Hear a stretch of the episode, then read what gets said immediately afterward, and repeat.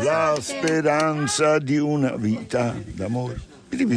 Ciao. Ciao. Non, la registrazione ti, ti irretisce. Mm, sì, sì, io mm, uno dei primi ricordi ero che a tre anni ero- mi sentivo irretito. Irretito? Ero irretito. proprio una sensazione specifica. Sì, sì, me la ricordo, il primo ricordo che ho, l'irretito.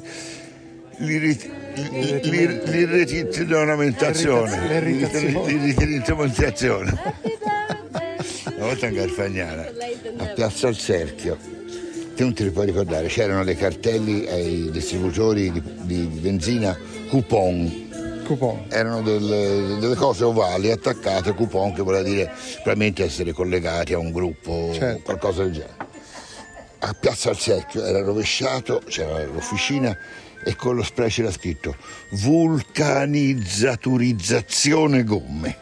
Gli era scappato, non sapevo, vulcanizzaturizzazione gomme e poi non contenti essendo in Garfagnana la C era diventata una G, vulgarizzazione. Mi è sempre rimasto impresso perché il, il segno di quanto è elastica e bella la lingua E ti sei italiana. sentito irretito anche in quel caso? Eh, Irre- irretitato. irre- eh, ho, ho inereditato Ah, ereditato. la memoria di questo ricordo.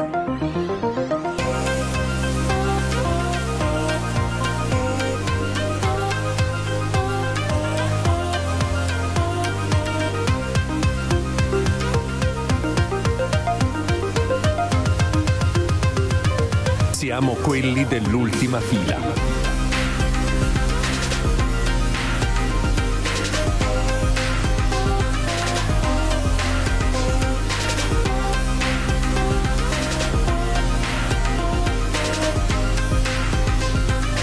Siamo quelli dell'ultima fila.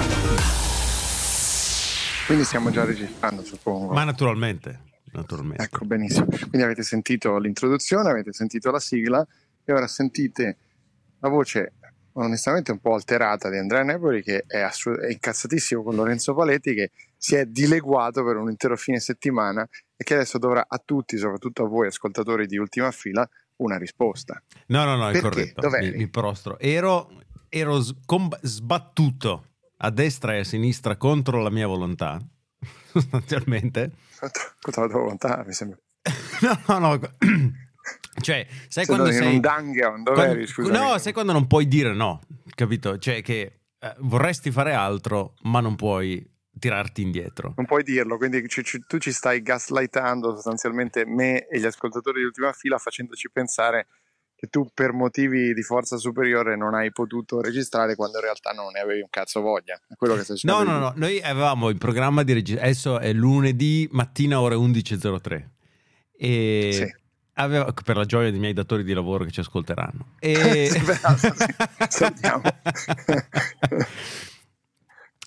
E no, dovevamo registrare venerdì pomeriggio, giusto? Poi non siamo riusciti. Corretto. Ok. Poi non siamo riusciti, è un eufemismo. Poi non ti sei presentato. No, venerdì Però- pomeriggio do- e dopo era troppo tardi per te se non ricordo male, perché era tipo Ah, già è vero, mi volevi fonda. chiamare tipo a luna di notte. Esatto. A Sabato le- e sono stato eh, raggiunto da- dalla mia compagna, non so che termine usare, e dalla mia Carolina Svobodova. Sì, peraltro facciamo presente che tu hai così hai droppato una bomba incredibile così Eh, vabbè. sui nostri ascoltatori. Eh, Lorenzo vabbè. Paletti ha una compagna. Eh. Comunque ci arriveremo a tempo debito, vai avanti. Se in mia difesa hai il pene. E- Cosa non vera, peraltro. E questo, questo va sotto trasfobia, anche cancellato Lorenzo Paletti.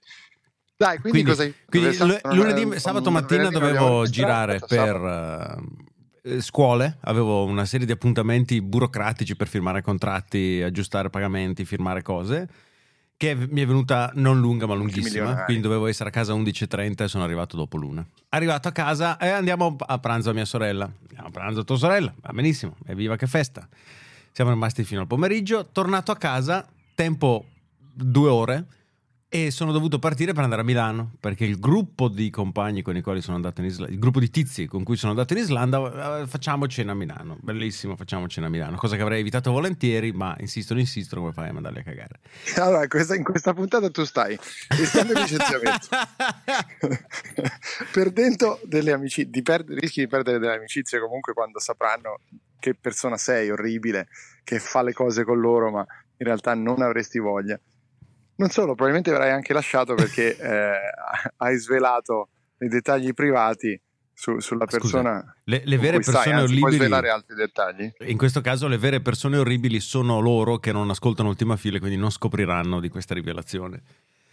Noi, questo, questo è un podcast basato sul presupposto che comunque non verremo sgamati Esatto. perché non ci ascolta nessuno. È una camera caritatis come quella dove si riuniscono i massoni di via Trieste. di via Trieste. Sai cos'è questo? Questo qua è ultima fila. Io sono arrivato alla conclusione che è eh, il nostro journal condiviso con cui noi manteniamo una sorta di livello di mental health. No? Di, di salute mentale, sai il journaling, quella pratica per cui Eh, tutte le mattine ti scrivi alzi, scrivi diario. cazzate, esatto. Scrivi il diario, ma poi bisogna chiamarlo journaling, se no non funziona evidentemente. E non aprire con caro diario, ovviamente, che altrimenti Dear riporta a- Dear Journal, today Lorenzo Paleri didn't show up for recording uh, the puntata 200D of Ultima Fila. I think he doesn't love me anymore. Things have changed between us. Comunque, questa puntata, oltre a non avere argomenti, quindi è rientrando perfettamente nel nulla, eh, che è Ultima Fila, è anche una puntata che mi ricorda quei video, eh, sai, di, di quelle tipe eh, che dicono la mia giornata tipo a Meta, la mia giornata tipo a Twitter. Sì, sì, Ovviamente sì, sì. sperando che questi siano la gran parte dei licenziamenti che sono avvenuti perché non so, forse un po' se lo meritano, perché la loro giornata tipo è presentarsi in ufficio alle 10, fare colazione o magari alle 9 e mezzo, poi fare colazione, iniziare a lavorare alle 10 e calcoli che fanno tipo due ore di lavoro, Mhm. poi alle 12 c'è una qualche attività comunitaria, Sì. che sono ovviamente il pranzo, poi c'è il, il biliardino, eh, talvolta il ping pong, sì. sicuramente verso le 5 del pomeriggio, dopo che hanno rilavorato un 3 ore, c'è il drink sulla terrazza. Senza considerare che nel frattempo, in quelle 3 più 2 ore che lavorano, sicuramente avranno avuto delle interruzioni, delle call, no? E sistematicamente quando tu vedi questi video dici: Ma quando cazzo lavorano questi? Mi fai venire in mente quel video straordinario di quella figlia di un dipendente di Apple che aveva sfruttato eh, l'invito del padre, se non ricordo male, ad andare a mangiare alla mensa di Apple. eh, per fare un video per il suo, non ricordo, canale Instagram, canale TikTok o che cosa. Eh, Apple lo ha scoperto e ha detto al padre: No, eh, tu- tua figlia, cioè, non- la regola dice che tu non è che puoi filmare all'interno dell'azienda e pubblicare liberamente. Certo. L'ha fatto tua figlia, eh, ma erano cazzi tuoi, quindi sei licenziato. È successo E quindi è stato 3-4 anni licenziato. fa. Sì. È stato licenziato? Sì, sì, sì, Cioè, licenziato. praticamente tu mi stai dicendo che per Apple le colpe dei figli ricadono sui padri. è vero, è il contrario. Beh, sì, però questo un po' è corretto. Il contrario, no, ma questo sì. Sì, sì, è vero, perché insomma, tieni la bada questa povera cretinetti. E- E invece di, sì, di sì. lasciarla libera all'interno. Cioè, ha fatto un danno questa persona all'intera famiglia. Devastante, Eh, però, però ha fatto c- 50 sì. milioni di view probabilmente con quel video. Ci sentiamo forse noi di biasimare Apple per questa decisione. Ma assolutamente, anzi, comprensibilissima. Anzi. Mm, Quindi, caro Lorenzo Paletti, eh, questa è una, è una puntata per la quale non abbiamo preparato neanche un mezzo argomento. ma Eh, eh, eh, Per- però, però Sì. mi- eh, io allora sto facendo quella cosa per cui è eh, quella scansione del cervello sulle cose che sono avvenute l'ultima settimana che, si- che- che bene o male di cui si potrebbe parlare su ultima fila. È una cosa che ho twittato questa settimana, e qui Mhm. ti vorrei chiedere un parere, era questo commento di ehm, Massimo Gramellini Mhm. sul Corriere, no? in un suo buongiorno caffè da boomer qual è. Ah, tra l'altro ci sono stati i suoi, i suoi premi ieri sera, no? i Grammy di Gramellini. sì, vai.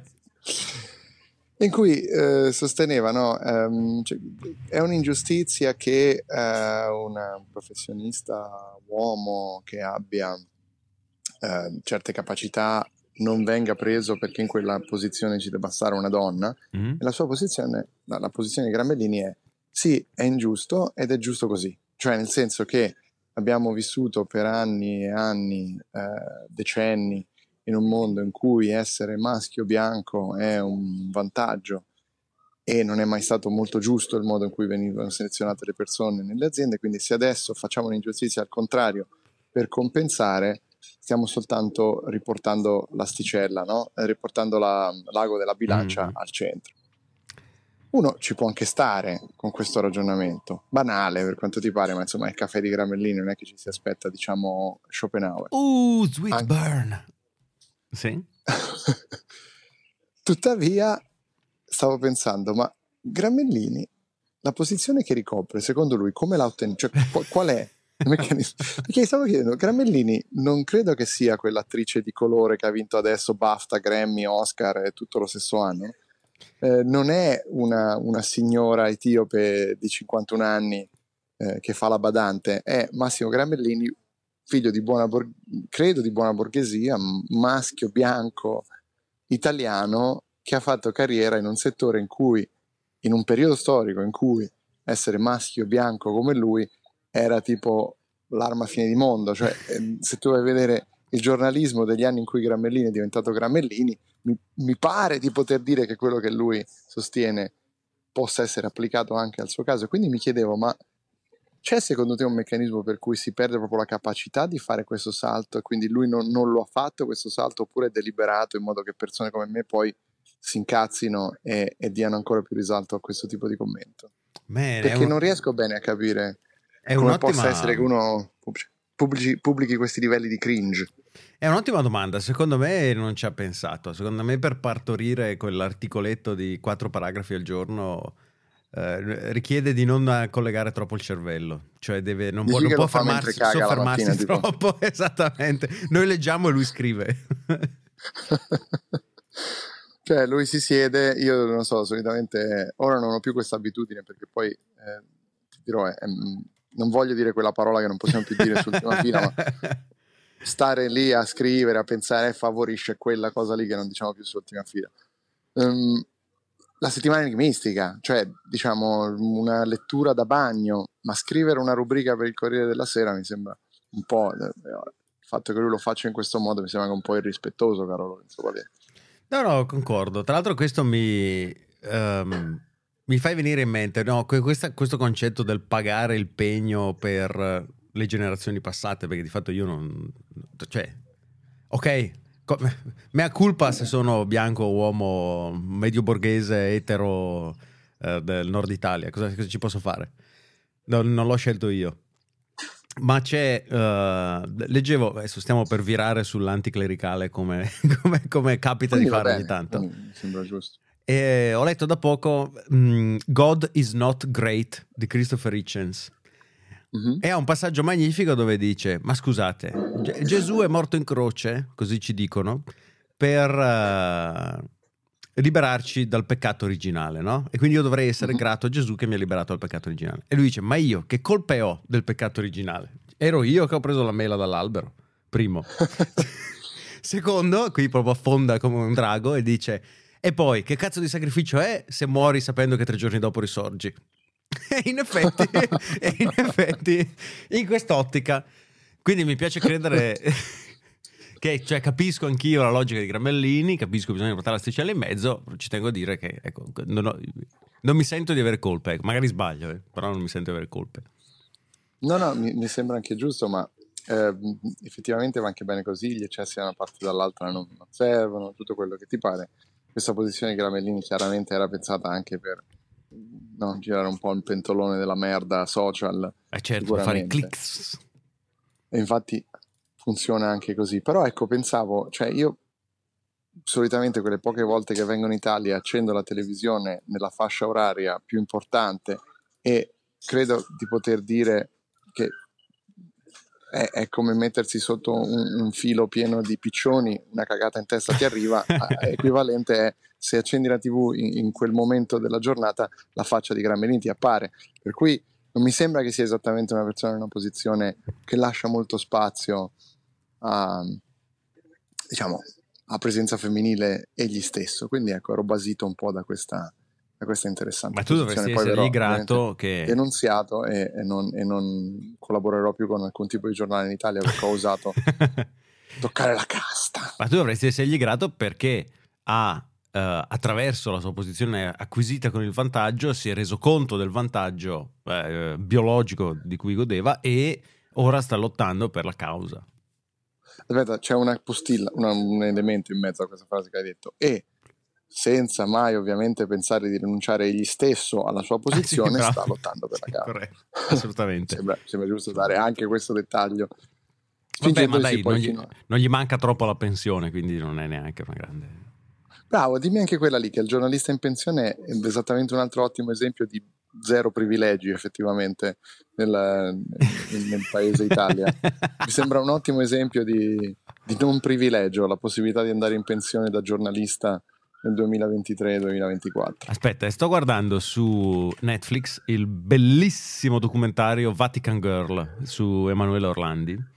Ah, E is- A me in- quello che però era un po' mh, tipo che alcune cose sono mh, diciamo on shaky grounds, come dicono quelli bravi, cioè erano non proprio confermati a livello giornalistico. E non sono ancora Avevo arrivato in fondo. qualcosa, vai avanti. Però Vai avanti. per adesso, da quello che ho visto, mettono in dubbio tutto. Quindi dicono: sì, sì, è così, però sarà davvero così. Cioè, queste cinque Beh. carte uscite dal Vaticano che dicono che Emanuela sarebbe stata tenuta per tot anni in un eh, college, in, una, insomma, in un refettorio per ragazze a Londra. Saranno documenti veri o no? il fatto che la conclusione di tutta questa serie sia che Papa Francesco è in realtà Riccardo Fogli, forse ti dovrebbe dare un'indicazione del fatto che ci siano degli errori, diciamo, procedurali in questa, in questa inchiesta. Sì, insomma, dici, quindi Comunque, stai guardando. Sto guardando e intuisco, il- eh, diciamo, tutta la storia raccontata attraverso una serie di interviste. Alcune di queste vengono fatte evidentemente nelle case di chi viene intervistato. Quindi, per esempio, c'è il fratello di Emanuele Orlandi che è intervistato nel suo soggiorno. E c'è il giornalista Andrea Purgatori, che ha una voce eh, Ah, certo. straordinaria, peraltro, Andrea Purgatori. che parla Parla in ottimo voce. inglese, aggiungo. Ah, davvero? Non, Sì. me la, non me la sarei aspettata. Andrea Purgatori non me la sarei aspettata. Peraltro, nome incredibile per fare questa serie, posso dire. Vero, corretto. E, e lui è nel suo soggiorno, che è chiaramente un soggiorno da milionario. E, e quindi dicevo, cazzo, ma eh, fare il giornalista paga evidentemente se ti puoi permettere un soggiorno di, di quel lusso.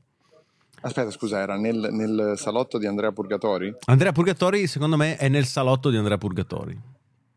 Ok, non è detto, eh. cioè, può essere tipo Tai Lopez che va nelle ville prese in affitto e, Ah, e fa essere. credere Hai che, ragione. Hai ragione. che E poi- Maserati siano le sue. E poi dice: No, no, quando fai, quando metti su Airbnb la tua, la tua Esatto, casa Purgatorio, esatto. non puoi mettere la tua foto, sei un vecchio, devi mettere la foto di un giovane. Tra l'altro ti faccio presente che anche lì, di nuovo, il fatto che alla fine di tutto questo Andrea Purgatori cerchi di venderti un, un- un corso su come vendere delle borracce rosse avrebbe dovuto indicarti che forse la situazione diciamo, era impostata per farti credere che Ah, però, però si spiegherebbe come si è pagato il, eh, lo straordinario soggiorno. assolutamente senti aspetta che, che ti faccio sentire senti il rumore senti? Sì, cos'è, cos'è questo? Questo è il rumore di una pompa eh, dell'acqua che pesca dell'acqua potabile da un, um, un cilindrone di Mhm. quelli da, Mm. da, penso 15 litri eh, o da 10 litri quelli che siano di acqua potabile qui nel mio coworking in Thailandia perché ovviamente non l'abbiamo ancora detto ma tu mi stai chiamando in Thailandia Coworking che chiaramente, come possiamo sentire, si trova all'interno di una serra tropicale perché sentiamo gli uccelli che vanno... "Uh, Praticamente uh". sì. Praticamente sì, ce n'è uno che, che non, non ho individuato che fa questo, questo fischio per cui comincia e poi va sempre più veloce Mhm. e fa questa, questa serie e secondo me andrebbe campionato per farci una roba techno. Secondo me potrebbe, potrebbe avere senso. Comunque guarda, ti dico eh, io cosa ho davanti? A parte che ho appena infrontato con, con la, con la faccia un banano eh, Mhm. Forse l'avevamo già fatta una puntata da questo coworking, lo sai Lorenzo? Bellissimo, bellissimo. È quello Sì, dove sì, vendono le ricordo. cagne a 0.2 pico euro. No, le Cagnas a 0.2 pico euro erano a Tenerife, credo, perché le Cagnas Ah, sono sì, spagnole. giusto, giusto. No, giusto. guarda che comunque in Thailandia la birra costa di più che a Berlino. eh. È Una, Ah. una birra piccola costa 80, fra i 70 e gli 80 baht, mm. che sono eh, un euro, due, due, due, ah, 35 baht sono un euro, quindi 70 baht sarebbero 2 euro, se viene 80 sono già 2,10 euro, 10, 20. Mm. A Berlino decisamente più cheap la birra, altre cose ovviamente no. Però eh, la Thailandia uno si dice è privilegiato, maschio bianco che sta in Thailandia. No, cioè la Thailandia comunque fa anche spendere. E bisogna anche capito? Non è solo puro privilegio. Eh certo, no, privilegio da uomo occidentale bianco, etero, beh, medio... No, infatti, ma infatti eh. noi cosa facciamo? Facciamo tutta una serie di iniziative per, per chi è i locali passino dai 200 dollari al mese a 212 dollari al mese e ovviamente tutto questo senza rimuoverci noi in quanto colonizzatori bianchi privilegiati. Si chiama, si chiama Operazione Gramellini. ah, a proposito di, di, culture che occupano altre culture, ho finito la prima stagione di White Lotus che tu mi hai caldamente consigliato ed è straordinario. Sì, sì. La prima puntata, l'ultima puntata mi ha lasciato veramente col fiato sospeso fino all'ultimo e aggiungo, eh, già, mi sono già guardato la sigla della seconda stagione dove riprendono questa ma in tono classico visto che la, la, la sì. seconda stagione è ambientata in Italia, bellissimo. E poi Tecno. Bellissimo. Eh, infatti è completamente è, è perfetta per, per, la serie. Comunque ti dico, la seconda serie, lo dico anche ai nostri ascoltatori, se l'avete ancora guardata, incredibile, anche perché c'è una Jennifer Coolidge completamente fuori dagli schemi che è veramente straordinaria. Jennifer Coolidge è, la, è, quella, è l'unica attrice che si, che si, trasferisce Tania, Tania. alla seconda stagione. Hai già visto il, il trailer, suppongo, non ti ho spoilerato sì, nulla. Sì, sì, sì, sì, l'ho visto, l'ho visto. No, anche perché... Uh, la piattaforma sulla quale lo sto guardando ha come banner di quando entro nella serie un'immagine della seconda stagione che già mi mostrava Tania in Italia. Quindi mi era già noto che non sarebbe morta lei, purtroppo. Cioè, no, purtroppo Molto nel bene. senso mi ha spoilerato eh, uno dei protagonisti. Ah, certo, perché no, certo, la prima certo. stagione comincia con il segreto di chi morirà. E quindi sai già sì. che lei sopravvivrà. Bene, bene, bene, eh, sono felice, eh, voglio vedere quanto ci metterai a bingiarla perché effettivamente una tira l'altra come le ciliegie. Um, io direi che questa puntata l'abbiamo portata a casa Lorenzo con un ritardo assolutamente inaccettabile, ovviamente solo ed esclusivamente colpa tua. È vero, è eh, però, però, vedi, l'abbiamo portata a casa.